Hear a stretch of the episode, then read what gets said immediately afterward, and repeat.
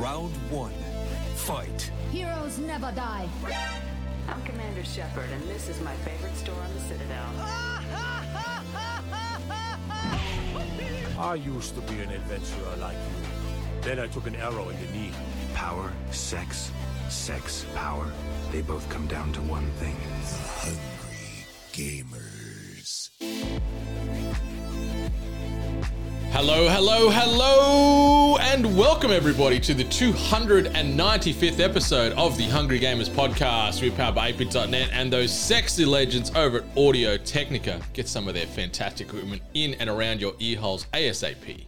I'm your extremely humble host, Brendan White. You can find me just about everywhere at Brendan8bits. And joining me as per tradition here on THG, my podcast, Ride or Die, the Naru to my Sunny. You can find her on them socials at Miss Ally Hart. Miss Ally Hart, how the bloody hell are ya? I'm doing doing good. I'm very hydrated. I yeah, I've I can confirm that. You showed me a new water bottle that holds over 3.3 liters of water in the one vessel. yeah, it's it's pretty intense. Um, like I don't know how good anyone else is about drinking water, but I'm just terrible at it. It's not enjoyable, and the side effects of drinking too much water is an inconvenience. So, hmm um, it's definitely an, an an adult issue that I've been having now. Like as a kid, like I don't think I ever drank water, like ever. Yeah, I was the same. I, I apart from like maybe in cordial, I wasn't Yes. much of a water guy. But nowadays, I like to drink like I like to drink water, and I love um. You were telling me about the inconveniences to why you don't drink much, and it's it's the whole getting up and refilling your water bottle is the, like the Yeah, detriment to that's, you. That, that's the issue, right? Like, for, first of all, it was just who goes out of their way to drink water.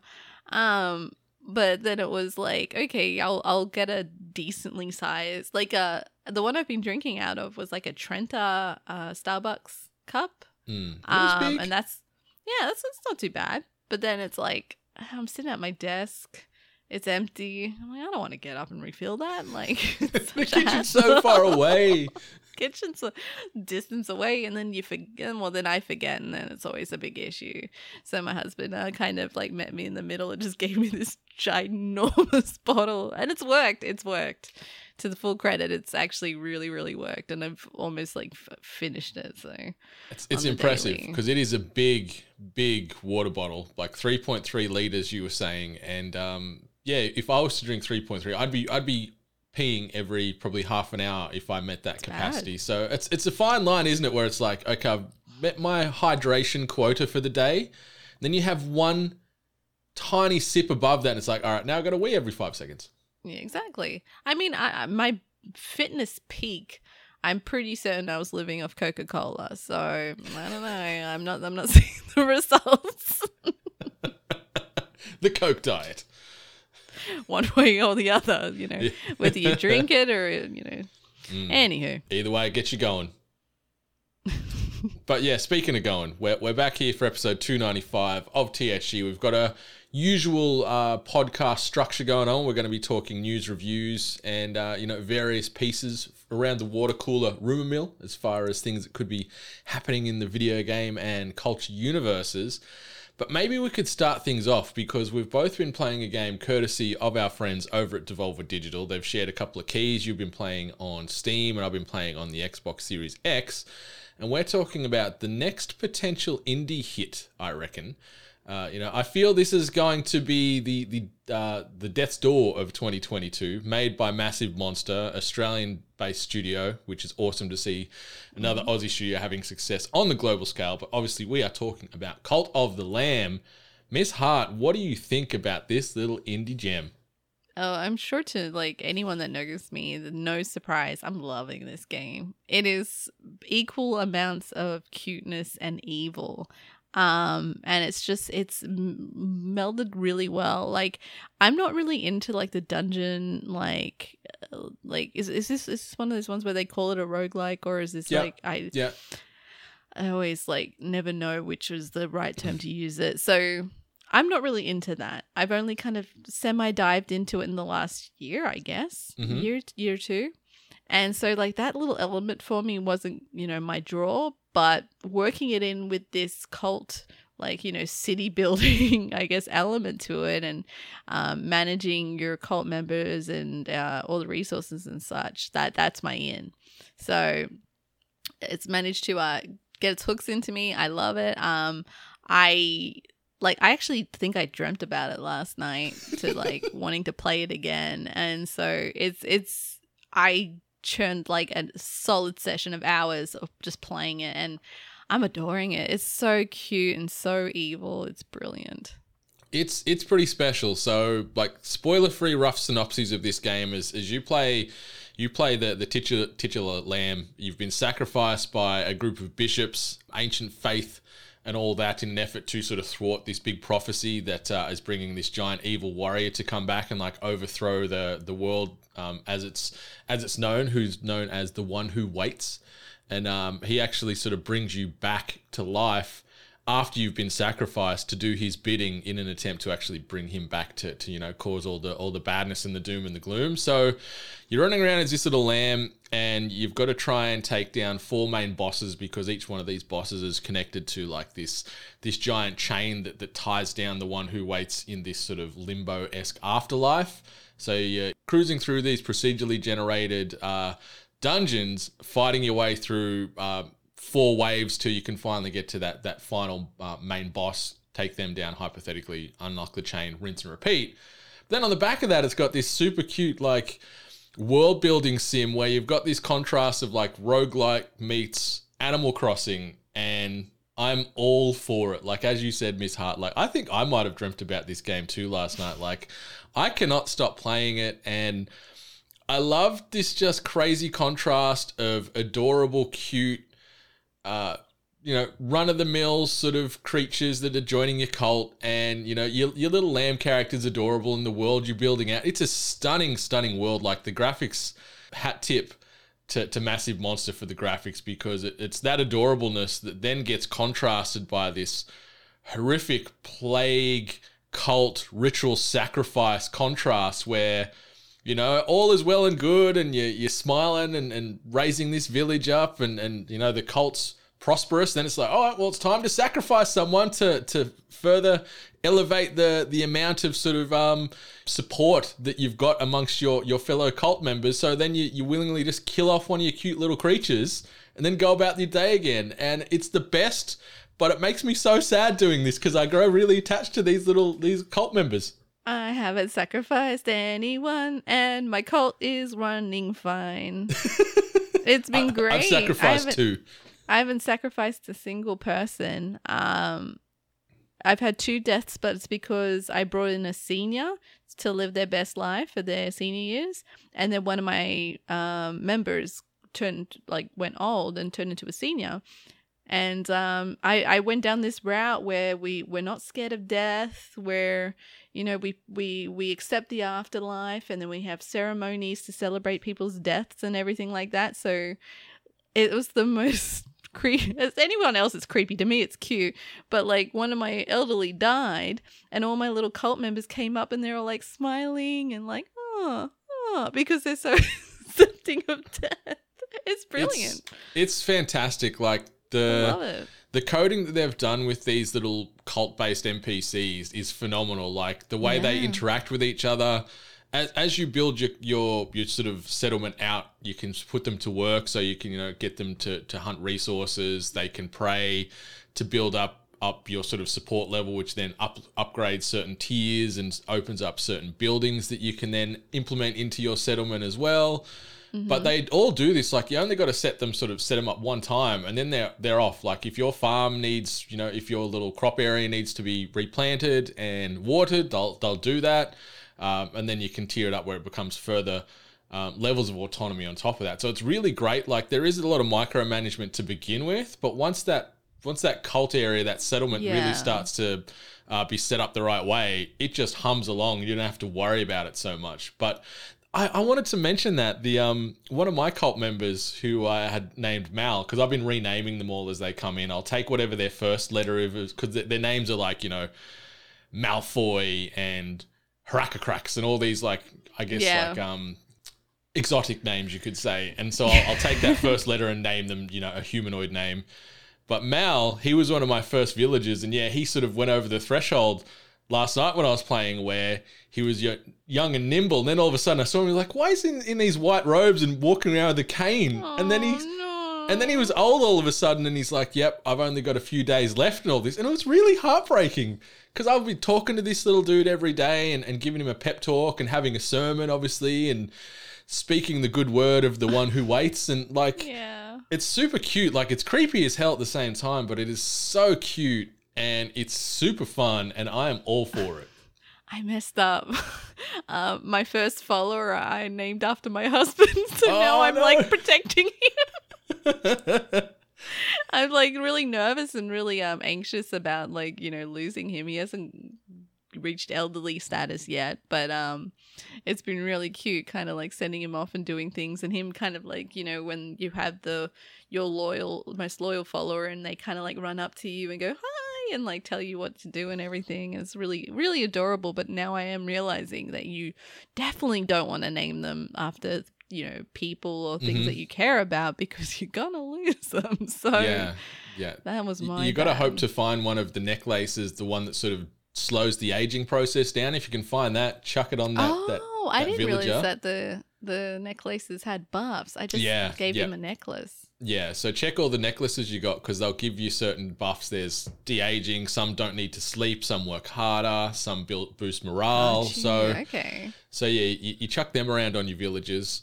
But uh, yeah, outside of the the crazy, cute yet horrifying cult world building aspect of it, there is yeah this dungeon crawler roguelike piece over the top where the combat super simple but really rewarding. You you've got like a, a dodge or a roll button, and then your your X or your square button or whatever it is on PC is your primary melee ability, and then you've got like a ranged or a spell based ability. And that's sort of it in an essence. You're just rolling around, fighting groups of enemies, uh, casting abilities, working your way through this this procedurally generated area, and then you can at certain areas you can choose your path, where it be left, right, up, down if it's open, and then you can find Yeah. tarot cards that'll add different buffs and multipliers to that run through that dungeon. And then you can find weapons from like a weaponsmith as you go through to change your mm-hmm. weapons as you go through to, to ultimately get to, to the sub boss. And then you find various members of just animal races amongst these dungeons, which you can um, you know save and bring back to your cult to then bring them um, up through as a, full fledged functioning member of your cult. Have you have you named your cult? Because obviously it gives you an option to change off cult of the lamb. Yeah, the cult of Corazon, which is heart in Spanish. That's great. I just went with the fancier. cultivate bit. Yours sounds far fancier and cooler than mine, but it's super cool. And the fact that you can customize that village, you can put decorations in, you can lay paths, so you can really set up how you want this Doom cult to function and look to, I'm to you know the umpteenth degree. I'm constantly running out of gold because I'm so focused on my like little cult setup that it's like, oh, we're out of gold. I'm like, oh, I have to go through a dungeon again. So I'm constantly just like churning through dungeons and such. But it's good because since my cult is doing well and we hold those sermons and rituals, I get those buffs now in the dungeons mm. where I'm like, I get better weapons or I start off with better health and stuff like that. So it's, it's good to see that like everything kind of links up in that way so you don't neglect one thing for the other. Like it all kind of like works together in like bettering like your cult experience your cult experience and your dungeon experience as well so but uh, i want to know what did you think of the fishing Oh yeah, like when you when you texted me, I wasn't up to the fishing part when you texted me um, earlier this week on that, and but when you mentioned that, I'm like, all right, I'm in. Let's go. So I've been going back regularly to the little fishing area. So outside of your your uh, village or cult area uh, primary hub, there's other hubs that'll open up, which will either advance the storyline or, as Ally just mentioned, there's a there's a grotto that you can go to that ties into some mushroom stuff, and then there's another area that's sort of down along amongst like almost like a lakefront where Yeah, you can fish. Yeah, and there's a lighthouse there as well, and and you can fish, and it's awesome. It's a simple little mechanic. It, it's not the most yeah. in depth fishing sim you've ever played, but like to change up the pacing, especially from frantic, frenetic combat in the dungeons and the micromanagement of your, your cult, to then just having a little bit of a relax on this like waterfront and just whipping a rod out and trying to bring in all these fish to to open up little um, gifts that the other fisherman beside you is happy to to provide is awesome. Um, I haven't caught all the primary four that he's asking for. He's like, you know, it's very unique. He wants a, a crab, a squid, and a few other sort of more deep sea crustacean things. I've only Yeah. got two of the four, but I'm, I'm regularly fishing out that hole. Like I'll, I'll catch all the fish, and then there's nothing. So then I'll just go back and then rotate again, again every couple of days. Because on a day night life cycle as well. So Yeah. um, your villagers are playing based off that, so they'll go to bed of a night time. You can wake them up and send them to work if you want, but they'll get pretty pissed, and then their uh, cult motivation level, I guess you could say, drops. Yeah. So there is a bit of management there where you've got finite hours in a day to, to get everything done, and you can do a sermon every day to keep that cult um, religious following level at its peak. Then you mix in those rituals, like you can sacrifice people, you can have feasts, you can dance around a big fire, you can do all kinds of crazy things. I think there's tw- there's over twenty There's you can lot, unlock, yeah. but I avoid the ones that involve sacrifices now. I only did a sacrifice because the the big bad boss sort of mentioned and heavily lent into you need to do that to, to raise your following. So I followed that in the story. I had a follower ask me. oh really? Yeah, he's like, "Can you sacrifice me?" And I'm like, "No." but So- it's it's super cute and like seeing this cult playing out during the day i did have a lot of flashbacks to like Midsommar the the ari aster Oh, movie yeah. Yeah, where yeah. it's so pretty and then there's just this horror lens thrown over the top of it with so much death and vulgarity and heartbreaking situations playing out but it's really fun and i love just that simple mechanic where yeah go to the dungeons kill some stuff, get some resources, go back, improve your improve your flock, go back, rinse and repeat. Like it's a really simple loop.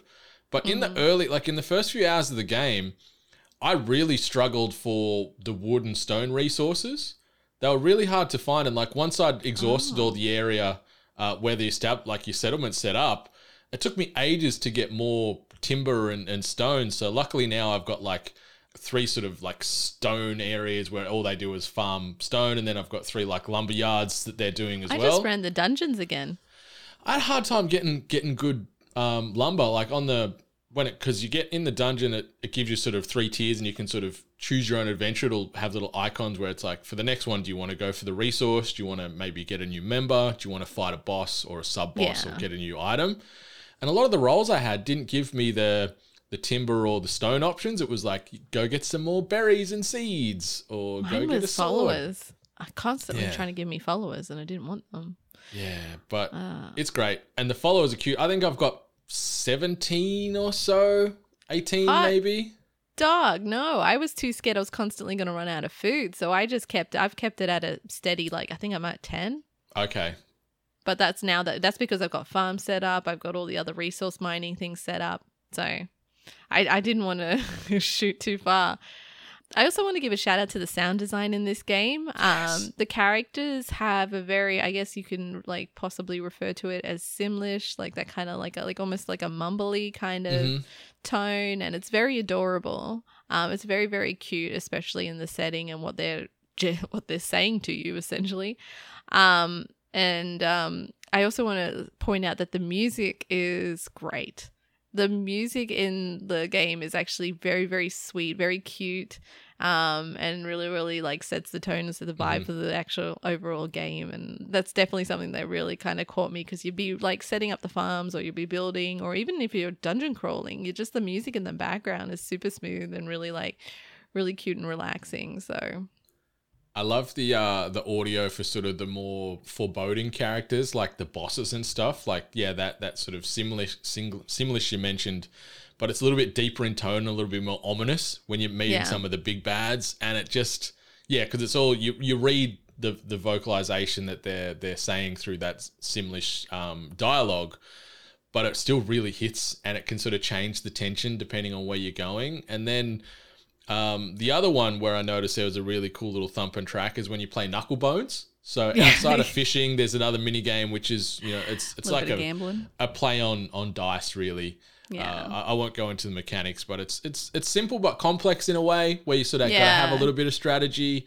Uh, there's there's four characters that you can sort of verse in the game, and you can yeah you can bet your coins against them to to increase the stakes. But it was just a nice little break from that loop of farming, check in with your villagers, praise them, give them a sermon, into a dungeon, back and forth, you know, rinse and repeat. So you could bugger off and do some knuckle bones and things. And it's just a just a nice little disconnect just for that sort of, you know, five, ten minutes as your battle, just so you can sort of refresh and then get back into that loop again. But this game is great. Like it is getting reviewed really, really well. And playing it through this week, I can totally understand why. Uh, It's awesome to see an Aussie studio getting put on the map by this, and it's also to see a, a development company like Devolver throwing its support behind this. Like having Devolver publish this game is is big time, and it certainly probably helped uh, get this thing out there even more.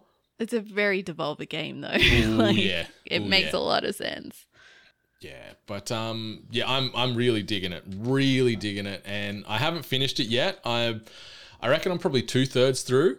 So this weekend, I'm I'm aiming to uh to get it done, and just see how the ending plays out. I have a feeling um, it's probably going to be some type of tragedy at the end, like Yeah, with the probably, story. I feel poor old poor old lamb that you play as is going to get screwed over in a big way, but. uh it's awesome. I love it. Like you said, the aesthetics is stunning. The soundtrack is great. The combat simple but unforgiving at times. There was a couple of I've died a few times where I've been overwhelmed by enemies AOE or just I didn't roll at the right time. And and the good thing is uh, you, you lose a little bit of follower support from a death and some of the resources you've gathered on that run, but you can go straight back in there and, and keep rocking and rolling from there. So it's it's cool for for you if you want to sort of push the pace and um, you know Yeah. try and overextend on combat because yeah the game doesn't end when you die. It just uh yeah resets as a as a roguelike does. But I love this Miss Hart. This is uh it's been such a little indie surprise packet for me and uh it's got so much polish from from such a such a new and small studio in comparison to some of these big AAA monsters that are out there but it stands up against them pretty effortlessly. Like this game from front to back is just done at such a high standard and shout out to massive monster but i'd, I'd say at least on my side like this is given the it's well above fine it's, it's definitely an 8-bit approved and it's going to be one of Oh, my yeah. favorite games of the year One hundred percent. It's it's it's kind of snuck out. Like I understand the aesthetic is very my thing, but I was still a bit skeptical on whether I was going to f- if really enjoy it, and it has won me over. It's it's fantastic. I love it. Yeah it's it's so great. And and give it a look if you can. Like it's it's on console it's on pc it plays fantastically on both. It looks great. As i said it sounds great. And it's just this crazy amalgamation of roguelike and yeah world builder that just like they're, they're two very different concepts but this game makes it work in its own unique yeah. way and I, I love it i'm so happy this game's come out because it's been so fun and so unlike a lot of things I've played this year, and it scratched that Animal Crossing itch that went away a long time ago. Like my my village is in disrepair and probably on fire and overrun, but uh, my cult area, I, I do kind of wish I could ground zero it, like keep all the buildings and just plan it out a little bit better. I, you can edit, and I need to try and tweak some of it to to suit more. But one thing that irks me is because it's all little little grids. The paths you can't sort of get smooth Nah, they straight line paths. straight. No, That part really bothered irked me, though. yeah, there we go. Minus one point. Yeah, but outside of that, this game's fantastic. I've got nothing really ill to say towards it outside of the, the path grievance because I was getting into it late last night where I'm like, all right, I need to pretty this up and I'm going to put like uh, cobblestone paths everywhere to just connect all these little hub areas I've built in my um, cult, a village.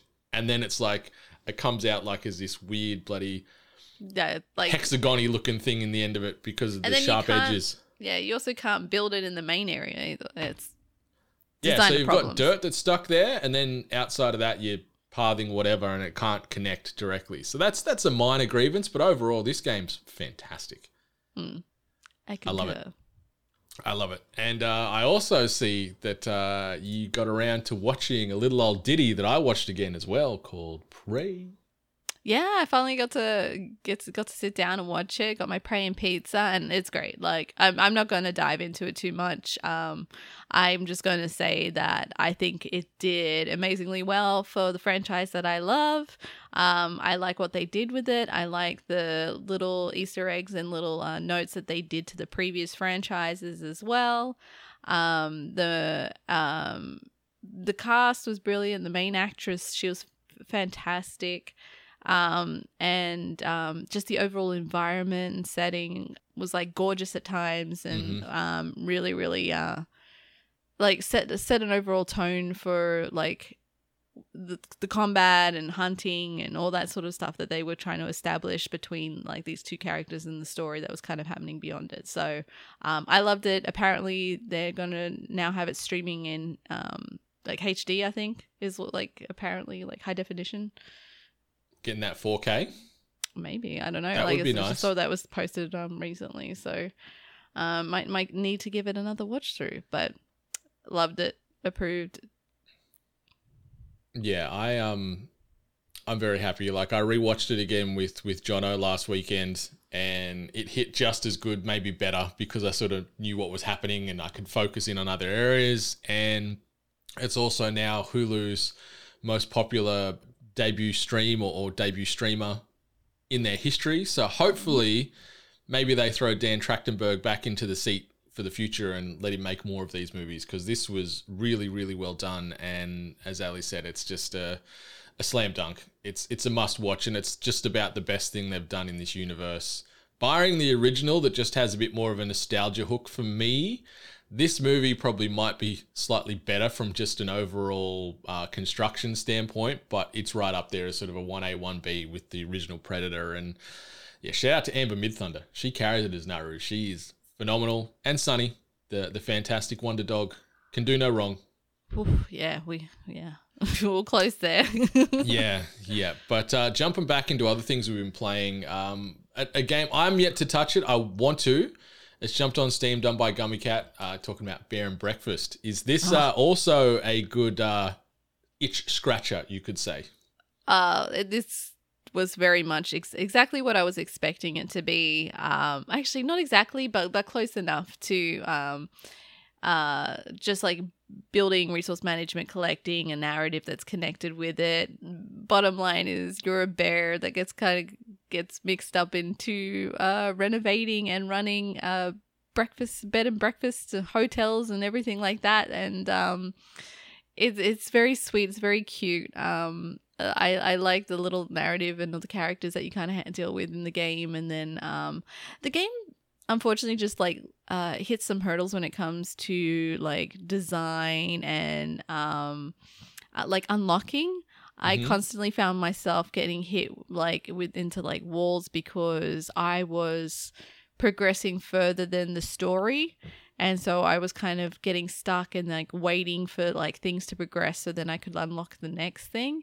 Um, and there was a bit of traversal issues where I felt like it was quite a drag, even though they have like a bus stop system, so you can kind of jump between like certain areas of the map. But overall, it kind of felt like it took a bit of a long time. But it's just a very very sweet game. Um, I think uh, I think if any person that like kind of watched the trailer for Bear and Breakfast and said that looks adorable, it looks like it's for me. Chances are it probably was. Um, anyone else that's kind of into like like little builder games, little decorative like like you know like I don't even think decorating's too much into it, but like it's pretty much builder games. You might like it. Um, I've had to now put it on the shelf because of uh, Cult of the Lamb, but lucky for me, it's kind of the same kind of idea, um, just with fighting. Um, but yeah, Bear and Breakfast, absolutely adorable. Yeah, it's it's on my Steam wish list, and I will get to it. But uh, yeah, Cult of the Lamb is certainly uh, taking my priority at the moment, and um, it's been great this week. Uh, I, before that, I dabbled. This is going back, I think, to the back end of maybe just before we recorded THG 294. And I wanted to just highlight that uh, that I was playing MultiVersus with Benny, which is the new brawler in that same um, realm as Super Smash Brothers, but with the the Warner Brothers roster.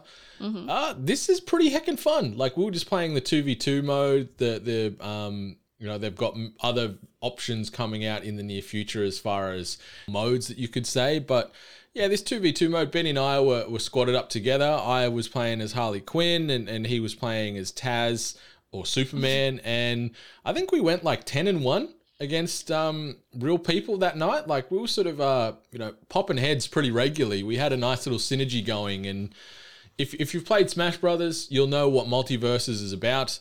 It's it's free to play. Uh, there's there's a very unique, distinctive cast of characters. Like you could play everyone from Shaggy from Scooby Doo to Arya Stark from Game of Thrones to Yeah. Wonder Woman and Harley Quinn and uh, you know um, Finn from Adventure Time and Morty's coming from Rick and Morty in a week and like it's it's a weird mix, but it somehow works on screen and the combat's tight but also unforgiving and it was fun. Like I, I was enjoying my time with it. Is this a game that you'd uh, you'd give a crack to, Miss Hart? No, No.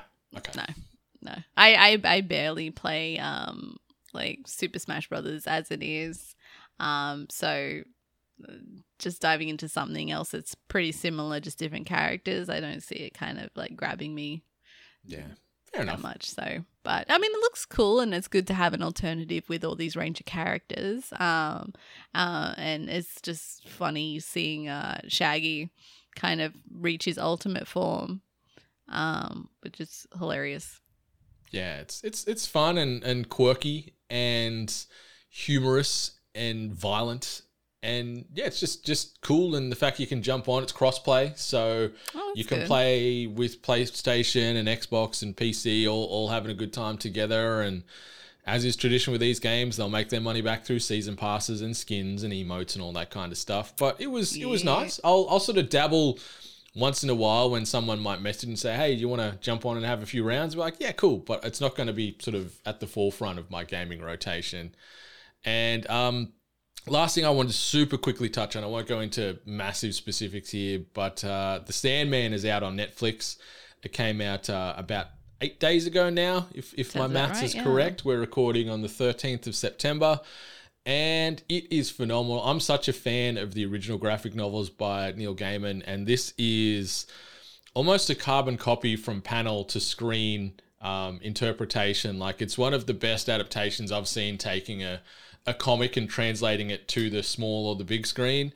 Uh, the the premise, in a very rough, condensed nutshell, is um, it's focusing on like it, it's set in sort of a, a modern day fantasy world where um, there's there's gods and it's focusing on uh, one in particular known as the Dream or Morpheus, and he's part of the Endless, which is a group of gods that encompasses like dream, death, desire, um, and a few others. And he's been captured for hundred years, so his sort of uh, kingdom is in disrepair, and half the people that were following have buggered off because he controls dreams and nightmares, and they're all actually like sentient beings. So by the time he finally escapes after being captive for 100 years, he's trying to get his kingdom back to normal, but because no one's been in charge of the dreamscape for so long, people have some people have just been in like endless sleeps for decades. Uh, nightmares are actually in in like like real life murdering people and sort of persuading people and and taking mind control and it's it's really cool and it's it's just a fever dream of a show. It, it is a bit of a slow pace. It's more of a visual spectacle than anything. Like some of the areas that he goes to, whether it be um, his kingdom or he goes down into hell and sort of dealing with Lucifer and the demons and, and stuff like that down there, or just on Earth. Like it is stunning. It's one of the best looking things I've seen on TV, and it's so pretty and so well paced. And the 10 episodes, each episode can kind of almost act as its own thing, but it interconnects to the broader story.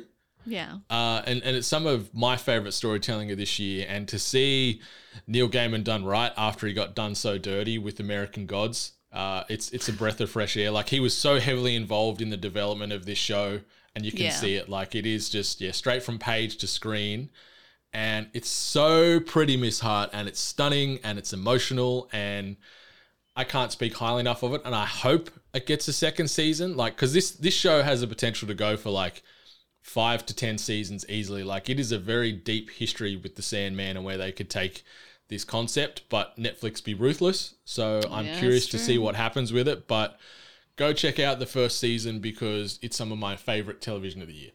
Yeah, I, I probably will get around to this one. Hopefully, it's not that slow though, or it will lose me. So, I'll, Yeah. I'll give it a try.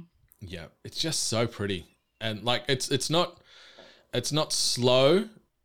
Uh, one thing I will say, like it's not a spoiler, but there is a serial killer convention in it. That's all I'll say because I know you like that kind of kind of thing, and um, it's very interesting how they make that work.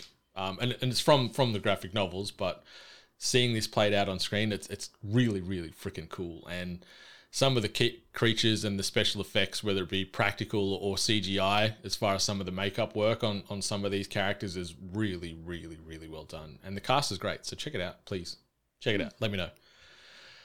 All right, quick bit of housekeeping. Obviously, if you want to look after us monetarily, you can do so over at ko-fi.com forward slash we are 8-bit from the low, low price of $1 per month to get you exclusive access to content, giveaways, and swagger. If you want to get some additional swag, you can head over to shop8bit.net and get yourself the best in pop culture and gaming related merchandise. We're talking tees, hats, hoodies, and everything else in between at shop8bit.net.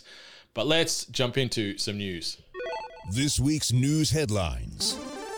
And the first little quick hitter Forspoken last made headlines when its release date was pushed back from the 11th of October this year to 24th of January of 2023. But fear not, listeners, it is back again, though this time for a more light-hearted reason. A trailer posted on Forspoken's Twitter account this week has raised eyebrows. It's meant to tell us more about the setting of the game and lead character Frey Holland. Instead, what it manages to do is fill you up with cringe thanks to the dialogue spoken over some bits of the gameplay cut together. It's been dunked on far and wide, and if you don't understand, take a listen for yourself. So one sec, I'll just uh play this. Through. Have you watched this trailer, Miss Hart? I have. All right. Well, I'm just gonna gonna play it through. I'm gonna drop this audio in here so we can uh listen to this 30 second snippet regarding Forspoken. It is uh it is interesting, listeners. Strap on in. So let me get this straight. I'm somewhere that's not what I would call Earth. I'm seeing freaking dragons, and oh yeah, I'm talking to a cuff. Yeah, okay, that is something I do now. I do magic, kill jacked up beasts. I'll probably fly next. Forspoken. That is something I do now. Like it is uh it it is cheese to the umpteenth degree. Like and then the parodies that have come off the back of that where they've played on this with like um Bloodborne and Tony, the Tony Hawk one, yeah. was genius. where they So spoken here I worded the lyrics from Superman by Goldfinger. everything that I can. Yeah. Um, like, cause I I didn't know. Like, I heard about it being memed first, and I'm like, why? What? How bad was it? Like, and then I realized I'm like, oh god, yeah. Like, how bad does a trailer have to be to be like instantly memed by the internet? And um, yeah, well, that that's that's the that's a benchmark. I still am unsure about this damn game. hmm Um, it still has no appeal factor to me, and it's just getting worse. Yeah, it's um the the tone it's it's weird. Like like as I said, it's it's got that it's taking the, the isekai flavor from anime where someone from normal modern civilization is transported into a, a fantasy world Fantasy, yeah. and is, is playing the hero, you could say. But yeah, I don't know what Square are doing with the tone of this thing because you know that that just little thirty second bite we just had there, it doesn't sell me at all in the game. Like the game looks pretty and it looks like it could be fun to play, but if that's the dialogue for like twenty hours worth, like, sheesh, it would be tough. It would be tough to not get frustrated hearing that Joss Whedon esque bloody vocals and, and scripting for, for 20 hours. So so we'll see. But yeah, as you said, the, the best thing that's come off the back of this is is the meme worthy parodies that they're doing because they are piss funny and I can't wait to see more of them until it gets done to death. Then we're sick of them. But was a good one, yeah. yeah, I don't, I don't know. I don't know what to think about this. Like, this is a AAA PlayStation exclusive coming out in January, and it's getting more and more divisive as it shows more updates. Like Yeah. that that whole little monologue there by Frey when she's like, you know, and I, and I talked to a freaking cuff. Like, it's like, oh my god, kill me now, But will I play it day one? You're damn right I will because I'm a sucker for punishment either way, and Someone's maybe it's going gotta be surprising. but with every trailer they release, I get more and more, or less and less excited to play this game. Yep. Something else we've got to wait a little bit longer for. Uh, we've had overnight, Portkey Games has announced that Hogwarts Legacy will in fact be released on February the 10th of 2023. This newly announced date posted to Twitter overnight means that Hogwarts Legacy has been pushed back by several weeks. While we're never given a concrete release date, the original, re- uh, the original plan was to release in holiday of 2022. I'm lukewarm on this. Like, will I play this day one as well? Probably, or, or at least around release time. Yeah, just to see because it does look interesting. But uh, you know, a bit of the the shine has been certainly removed from uh, Harry course, Potter yeah. over the years due to uh, the creator being a bit of an ass hat or a lot of an ass hat. But uh, yeah, February 10th now, 2023 for Hogwarts Oh. Legacy. Wait, February again. Yeah. February's chockers now, isn't it? hmm Yeah, we've got plenty of games coming out in that sort of Q1 cycle of 2023. So we're going to have to sort of pick and choose our battles. Yeah. Maybe we need to put all these games into a sorting hat and see uh, which ones it would allow us to play. Nice. I try. I tip my hat off to that one. all right, the next uh, one on the on the front because uh, we've titled this section is yeah the delay block because we've got games slipping and sliding, you know, no matter where we turn due to the state of the world, which is understandable. Like we're, we're not uh, yeah poo pooing any any studio with these delays. We're just conveying the news, and it's a bit of a lean news week, so it's uh, delay time. Okay, so the upcoming Victorian style fantasy game Nightingale has also been delayed. A statement from developer Inflection Games posted to Twitter as well re- revealed that Nightingale had been delayed until early 2023 in order to upgrade to Unreal Engine 5. Unfortunately, no specific release date has yet been set. And then the yeah the official quote read, "We've made the difficult decision to delay Nightingale's early access release of the first half of 2023. We'll have more news on specific timing at a later stage." So this game we talked about this as a title of interest. This was the one where they're going through a lot of like the, the, the various ports to going into different universes and Building and collecting resources, and it has like a Victorian steampunk. Like I don't know, it had a very unique vibe and style Mm. towards it. So, um, I like like I to be honest, I wouldn't have been able to tell you when I was expecting the game to come out, so this isn't too shocking for me. Um, but uh, it's good to see that they're doing it in order to get the upgrade to Unreal Five, um, Yeah. Unreal Engine Five, because um, a lot of content that we've seen come out, um, where people are kind of showing off Unreal Engine Five, it's looking pretty. So, um, hey, if it's gonna make this game that already had me, um, based on its appearance, um, if they're gonna just make it even prettier, I'll wait. I'm, I'm with you. Like the the trailer and the gameplay slice that they've shared over the last 12 months for this game already looked stunning and very interesting. And if they can make this thing sing even better with Unreal Engine 5, yeah, take take your time, Inflection. Like uh, as it is, the back end of this year and then into early next year, it looks like it's going to be a pretty bloated release schedule. So if you can let this thing cook and marinate for a little longer to land in a bit of a safer spot to Yeah. get the, coverage it needs to, awesome. Be our guests. All right, the next uh, delay. Uh, Dotemu and Leikir Studio have announced that Metal Slug Tactics has been delayed to 2023 as well. Marco, Eri, Fio, and Tarma are tinkering away to make Metal Slug's tactics as explosive as possible on release, but the squad needs a bit more time in the shop to prepare for the battles ahead. The publisher said in a statement on Twitter, We'll see you in 2023. So uh, it looks like a lot of these Q4 games are just getting slid into 2023 just to be safe, and then they'll circle back with firm release dates. This Metal Slug Tactics, though, like hasn't wasn't this meant to be released in the middle of the year or think so. like earlier so. this year? And I believe that the the the comment on why it didn't get released was obviously due to like the climate and what like was happening um across the pond like Ukraine and such. Mm. So I thought that they that was why they didn't release it, but now they're suggesting that the game's just not ready. Yeah, That could was be a bit of both, weird. maybe. Maybe, maybe. Um, but yeah, I guess like there's a lot of people that are waiting for this um Metal Slug Tactics. It's a very, very popular game. It seems to have like a bit of a uh niche fandom, but they they've been waiting for it for quite some time now. It just keeps getting pushed back. So Yeah, to, to bring that traditional sort of side scroller platformer that Metal Slug has been known uh, as since the back end of the 80s into the early 90s, and then like melding it with that tactics genre is it's specific, but there there is fans out there that would go mad for it. Like I know old Turbo Kerbo, Reese Kirby would be uh, sweating for this game because he loves good tactics. And uh, yeah, sadly, he's just going to have to wait a little longer because uh, this has now been punted into 2023 as well. And then the last one, as far as delays, this has been a multi-delay game over the past 12 months. It feels like, and in uh, this week's t- Take Two earnings results.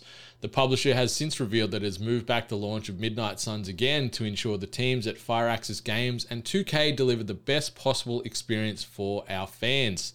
It's expected to arrive later this fiscal year, which for Take Two means sometime before March of 2023, but we don't have a specific date yet. So this was, I think, originally like mid this year, and then it was October, and now we're That's looking right, at yeah. in that first quarter um, echelon now, where we've just announced a ton of other games have been moved to already. Like it is, uh, it is busy for us wonder- gamers in Q1. I wonder how they choose these dates because it does seems like a good chunk of them just choose February.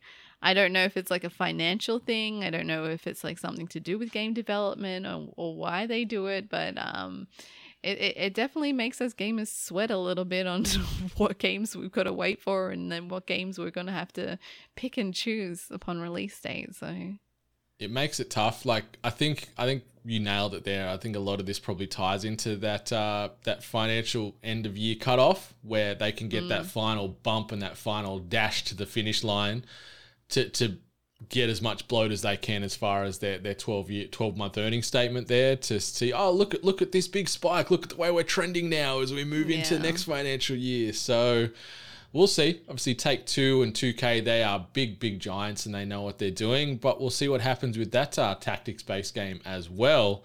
Uh, the next bit of news uh, Bandai Namco has just shared a glimpse of an upcoming Tekken project on stage at EVO 2022 after the Tekken 7 Grand Finals. Bandai Namco shared a trailer for its next Tekken 7 update. At the conclusion of the trailer, they showed the iconic Tekken cutscene of Kazuya Mishima throwing his father Heihachi off a cliff. At the point where the when the cutscene zooms in on Kazuya's face, it instantly swaps from 1994's PlayStation version of Kazuya to a very modern-looking version of the character.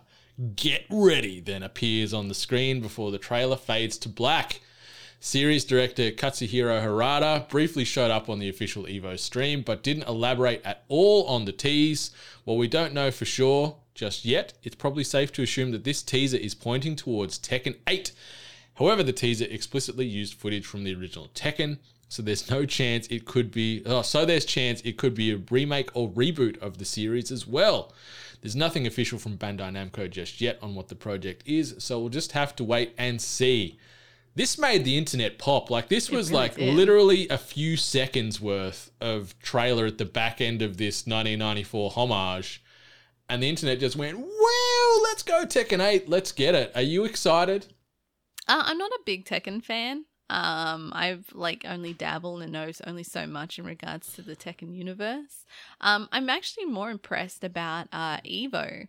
Uh, Evo had a, I think, had an incredible like turnout and streams, like uh, stream viewership, and I, I definitely saw my feed like really flooded with content and people talking about it more so than I've ever seen, which is great. I, it's definitely um, an area that um, deserves more highlighting. Uh, I'm just more impressed that Evo got the opportunity to kind of drop these, like drop this content. There was a, another thing that they actually announced too at Evo, but I've completely skipped my mind. I think it's like an arcade thing, so um, excuse me for forgetting, but. I like it's it's good to see that they got the exclusivity to um drop this drop this little snippet, this little trailer. Mm. And, it, and all it like it set the world on fire. Like everyone's like, "Oh my god, we're finally getting a new Tekken game! Let's go!" The the Mishima family has been uh, forever attached to this franchise, and it's still going to continue moving forward. And it, it feels very much like whether it be called Tekken 8 or whether it be just a reset, it's just called Tekken again. I don't know, but it Tekken feels like we've got a new uh, a new Tekken on the way, and yeah, the the fighting community be going crazy. Like like as you mentioned, Evo. Like I'm not a big fighting game guy, but sort of when Evo comes around and you see all the the clips of the the battles that these you know best in the world players are having across so many different games, and just watching the skill that they have um, in in these fights and just knowing how every character plays and how to combat the character they're versing and and all that kind of stuff. It's a testament to these these professional players. Like I love seeing the highlight clips of the the championship matches and you know they've got like two millimeters of health left and it's like one hit and they're dead and they somehow manage to like come back and, and win. Like there's like these real life rocky moments going on in these games on the regular and it's just awesome to see and it just makes me as a casual fighting fan feel very bad about myself because I know I'd never get to anywhere near that level and I just get whooped playing online but uh, it's it's awesome to just live through those highlights on social media Yeah, my button mashing skills are not going to get me anywhere. My button mashing skills worked in uh, MultiVersus though. Uh, yeah, career record of ten and one so far. There Come at go. me, world! I'll see you at Evo next 2023. year, yeah. All right, the next bit of news. Uh, everything announced at the THQ Nordic Digital Showcase. So uh, we had a showcase on over the last how what twelve hours, twenty four hours. It was re- like it was was in the last day or so. Yeah, definitely And- last day. Um, I'll just sort of go through the hit list because this this showcase it wasn't a huge needle mover for either of us. I think we can No. probably both agree on. So I'll rattle off everything that they've covered, and then we'll sort of circle back to the, the main point. I think that's a bit of a bit of a checkbox uh, moment for us. And so we got we got some showcasing of Tempest Rising, Wreckreation, Space for Sale, Destroy All Humans 2 Reprobed, the remake of Gothic, Jagged Alliance 3, Outcast 2 story, uh, Knights of Honor 2, SpongeBob SquarePants, The Cosmic Shake, The Valiant, and Way of the Hunter. But the big, big, big announcement that we can take away from this digital showcase is we've got a new Alone in the Dark game that has been announced, and it's going to be a brand new Alone in the Dark games. Um, you know, following that same survival horror DNA, it's being developed by Pieces Interactive and the writer of Amnesia, The Dark Descent, and Soma. Alone in the Dark is going to be a love letter to the original, telling a brand new story in this southern gothic horror universe. So uh, let's get it. Like Alone in the Dark has been, you know, obviously the first game came out in 1992, way back when on the PC. So this is a franchise that's been around for 30 years, and we're, we're getting a new iteration, a new entry into that universe. Let's go. I'm in. You in? Yeah, definitely. Alone in the Dark, I think, is probably one of the first kind of of the scarier franchises that I actually played. Um, and it scared the crap out of me. I was probably a little too young to play it. Um, but uh, I, I'm going back to last week when I said that like uh, one of our hopes for predictions like to come up. I said Silent Hill. I'm gonna be fully honest. I was going to say Alone in the Dark, but I'm like, eh, like it's such a very like to me it's very niche. I don't really hear a lot of people talk about Alone in the Dark. And now to get just to get that announcement, I was like, I should have said it. I should have said it. I would have looked great. Um, but yeah, it's it's it's I, I look forward to see what they do with it. I hope they do well. Like having a writer from Amnesia and Soma attached to it is probably uh, heading in the right direction. Um, and like like I always say, like let's keep flooding the uh, horror video game uh, sector because uh, it's fun. It's good to watch, especially when done Yeah. well. And and the original, like, um, it's uh, in the Guinness World Records because it was awarded the first ever 3D survival horror game. So it was the first ever 3D survival horror game ever Was made it? way back in 1992. Yeah, it was one of the first games to use, uh, like polygon based characters Yeah, over pre-rendered backgrounds. And yeah, I played it in the early 90s as well, and I was you know probably seven or so when I might have played it. And yeah, it was pretty goddamn freaky for a kiddo playing this on my friend's PC because we didn't have a PC growing up in the house. But it was nice to experience this and get a little scared. I've jumped in over the years. Uh, the the most recent one I remember is um, a new Nightmare came out on like PlayStation, PlayStation Two, and then in 2008 I remember playing the I guess the sort of the soft reboot of Alone in the Dark on the Xbox 360, and it was not very good. So hopefully this can be a bit of a return to form and uh, capture some of that magic from the originals in the early 90s. Oh, I forgot they made a movie. Uh, Is that linked? I think so. I, I never watched it. I heard it's really bad. Yeah, I think I heard it was really bad, so I kind of stayed away from it. Um, but yeah, fingers crossed. I mean, I wonder if it's if they if they're gonna be able to find an angle to keep it scary, keep it original. Um, so it doesn't, you know, for people who aren't familiar with the franchise, don't see it as them kind of Resident Eviling or you know whatever. So um, I look forward to hearing more.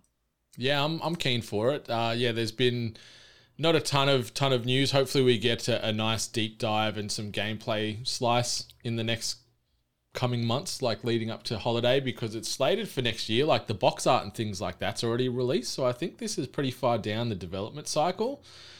And just just be good, please be good. That would be lovely. Yes. Mm, Alone in the Dark, one of the OGs, one of the Yeah. uh, the pillars of survival horror, and a Guinness World Record holder. So I didn't know figure. that. I didn't know it was the first one. That's Mm. crazy. Yeah, I'd love to have a Guinness World Record one day, just for something, even if it's dumb and pointless. Just be cool to be in one of those books for one what- year at least. Was that Paramore music video where they just did a bunch of bullshit things? hmm Shout out to Hayley Williams. All right, the last bit of news here. Uh, I've titled this one Sony doesn't want to share with Microsoft. So, in a lengthy document submitted to the Brazilian government as part of its investigation into Microsoft's acquisition of Activision Blizzard, Microsoft has claimed Sony pays developers, in quotes, blocking rights to prevent games from appearing on Xbox Game Pass. The accusation appears in a 27 page rebuttal of Sony's recent objections to Microsoft's Activision Blizzard's buyout made to Brazilian Administrative Council for Economic Defense, aka CADE or CADE, as part of its investigation. Much of Sony's argument had focused on Call of Duty, which it claimed had no rival and was so popular that, inf- uh, that it influences users' choice of console with the PlayStation maker suggesting, among other things, that the inclusion of Call of Duty on Microsoft's Game Pass service would hamper its ability to compete. Microsoft's response is as wide ranging as Sony's initial objections, touching on everything from the fact it had previously managed to grow Game Pass without Activision Blizzard's titles, suggesting Call of Duty mightn't be quite as essential as Sony's claims, to read an iteration of its assurances that it won't be making Call of Duty an Xbox console exclusive.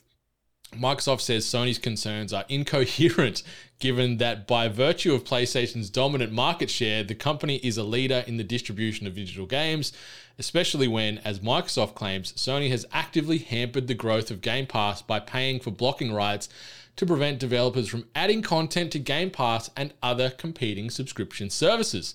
Ultimately argues Ultimately, argues Microsoft, Sony's fear isn't that the acquisition will hamper its ability to compete, but that the Game Pass business model of delivering high quality content at low cost to players will threaten a market leadership forged from a device centric strategy and focused on exclusivity.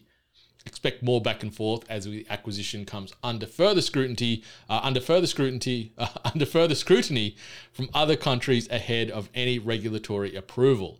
Assuming Microsoft's Activision Blizzard buyout doesn't fall foul of regulators, the process is anticipated to, to conclude by next US summer.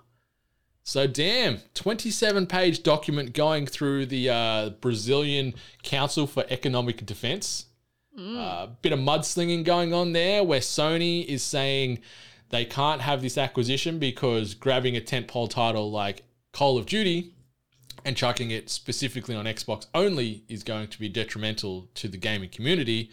And then Microsoft saying, Sony, you're idiots. You've been paying studios for years and blocking them from jumping on Game Pass. But also in that, that little snippet of them saying that Call of Duty will not be an Xbox exclusive. And there's since been further information that is fed out on that where they're saying the game would not be anywhere near as profitable if they just went, it's just on Xbox because they know Call of Duty exists on PC and PlayStation. They wouldn't want to hamper that existing player base and, uh, you know, siphon away the potential revenue that comes from that. So, Miss Hart, the, uh, the big boys are throwing their toys around the cot and it's interesting to watch. Yeah, I'm very curious about the terminology of blocking rights and paying um, studios to not go. Like, I understand that, like, like like if they're paying for a studio to like not go on game pass i guess it might benefit them like a, a person a, a studio or developer or whatever would weigh up their options to see what would be the better you know what would be better for them. But then what's the difference between just making things you know console exclusive than you know blocking rights? Like i mean tomato tomato. Like i definitely think sony's punching here in regards to Call of Duty.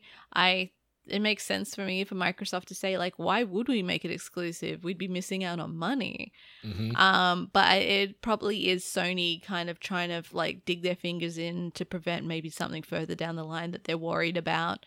Um, and they're just taking advantage of this moment right now to kind of nip it in the bud, I guess. But yeah, I mean, I just hate that this kind of back and forth and bickering just creates more of the crap of console wars and all that sort of business. So Yeah, it's um, it's not going to be the last time we he- we see things like this play out in a in a legal matter or in a, a public forum like uh, like this. But it's it's funny because Sony have constantly paid up to Activision Blizzard to get additional exclusives and early access to betas for Call of Duty for years Yeah. now. Like there's so many things that you can get through Sony that you can't get on the other platforms when it comes to COD.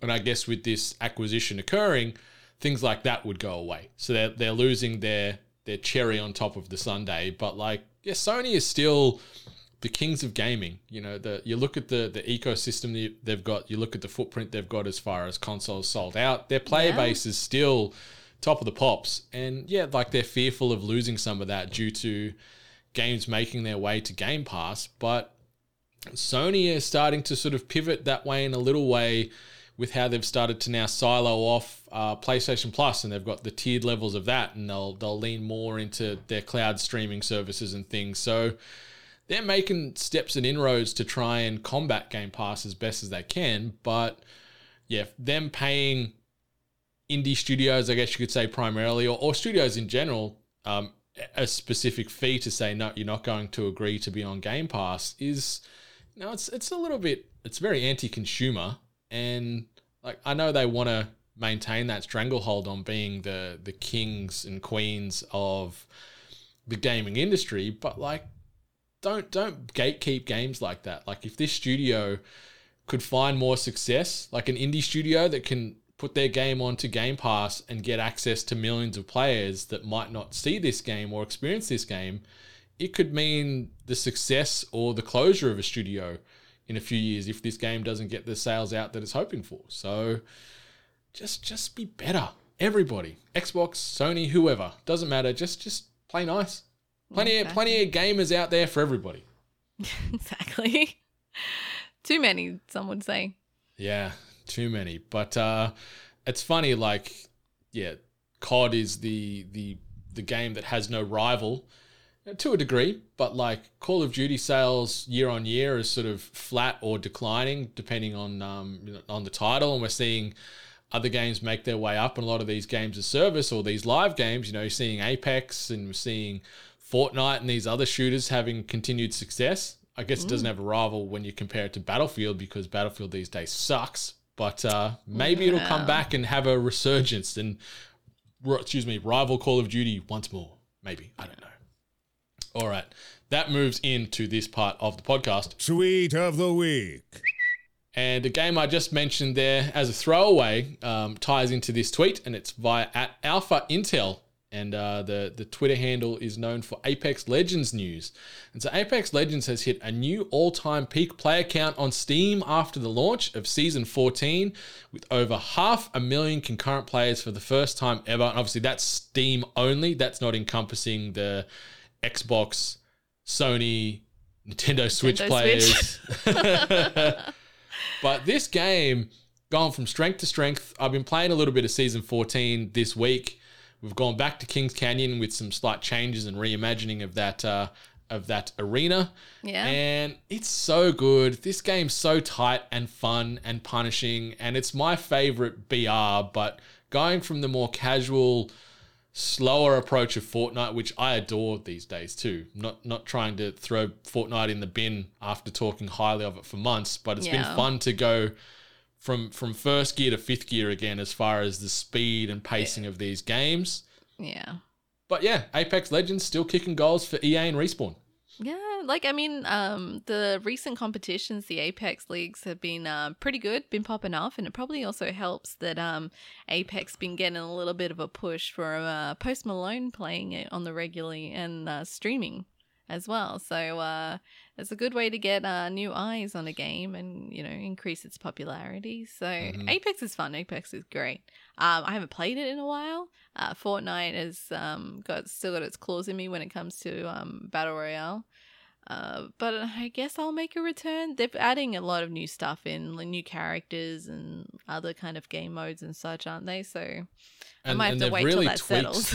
a lot of the weapons. Like they've shifted certain guns into different uh, ammo classes now, and moved guns that were Oh. only in um, care packages only back into the rotation, and it's really cool. And the new the new hero uh, Vantage, she's really fun to play, and it's just it's just awesome. But at the same time, I want to jump back into a bit of Fortnite this weekend.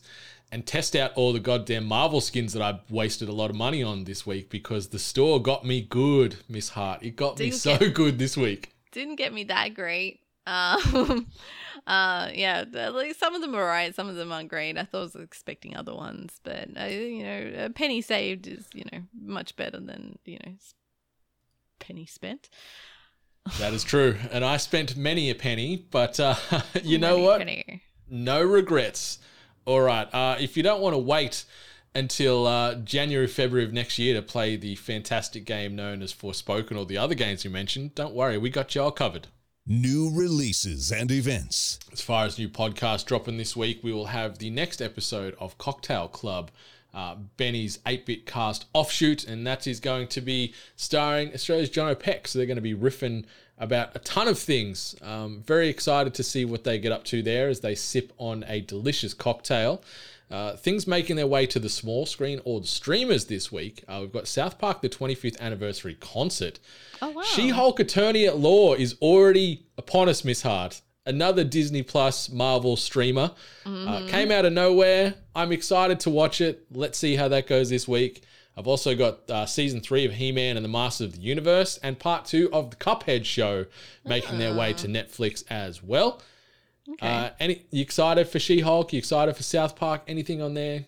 Um, actually, I might have to look into the South Park um concert. Like that sounds great. 25th anniversary.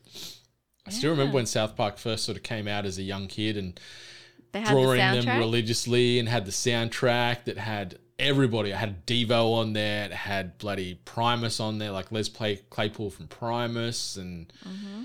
So many songs. That soundtrack actually had some bangers on it. yeah, I always felt like oh, listening to it because I wasn't allowed to watch South Park, but my friend had it, so That's a good little loophole to get around not watching it. You can live through that banger of a soundtrack. Um, yeah, there's there's some some great songs in there, some offensive songs, but humorous nonetheless. yeah.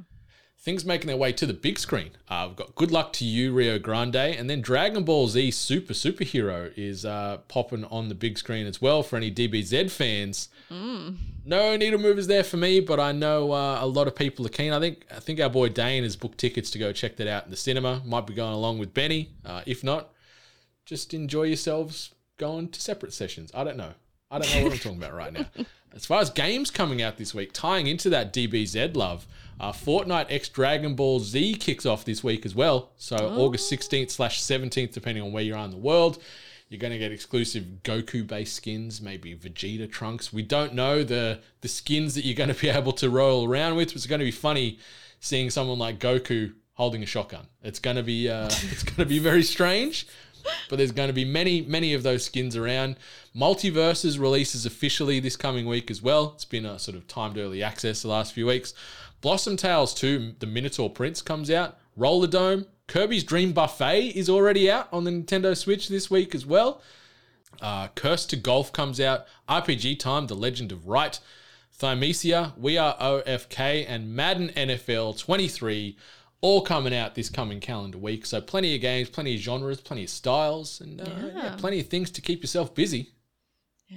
I'm gonna have to check out that We Are OFK because that one has definitely intrigued me since um seeing it in all the events previous. It's the little story based one about a band trying to make it, and um, I think the people behind the scenes actually do play their music and everything. So Oh, nice. yeah, It sounds interesting, but yeah, nice diverse offering of, of titles there to to sink your fingers into. Um, yeah, very curious to see how some of these go. Obviously, Madden will sell like no tomorrow, as it does every year with its uh, you know Malibu Stacy with new hat experience that you get. But uh, plenty of stuff to to play, to watch, to listen to there. 8-Bit Nation. That brings us to the official end of THG 295. Miss Hart, anything else you wanted to shout out or mention before we close down for another week? I'm gonna shout this out because I don't know how Australians can watch it, but there's a show called 101 Places to Party Before You Before You Die with um, Jon Gabrus and Adam Pally, uh, two really really funny dudes. It's a great series of like two funny guys just traveling across America and getting drunk and eating food and just having a great time and just kind of showing you places that yeah you should party before you die. That sounds fantastic. Um, I need to check that out because I want to try and live that list as well one day, somehow, some way. So, uh, 101 places to party before you die. We'll, uh, if we can determine where we can check that out locally, I'll chuck that into the show notes. But otherwise, just Google it and you'll be able to, to hunt that down, whether it be through Yeah. YouTube or other means. But 8-Bit Nation, that brings us to the end of episode 295. Be sure to rate, review, subscribe us and all the other podcasts to listen to on the regular because they help keep the emotional lights on in our hearts. But until next time, 8-Bit Nation, much love. And stay hungry.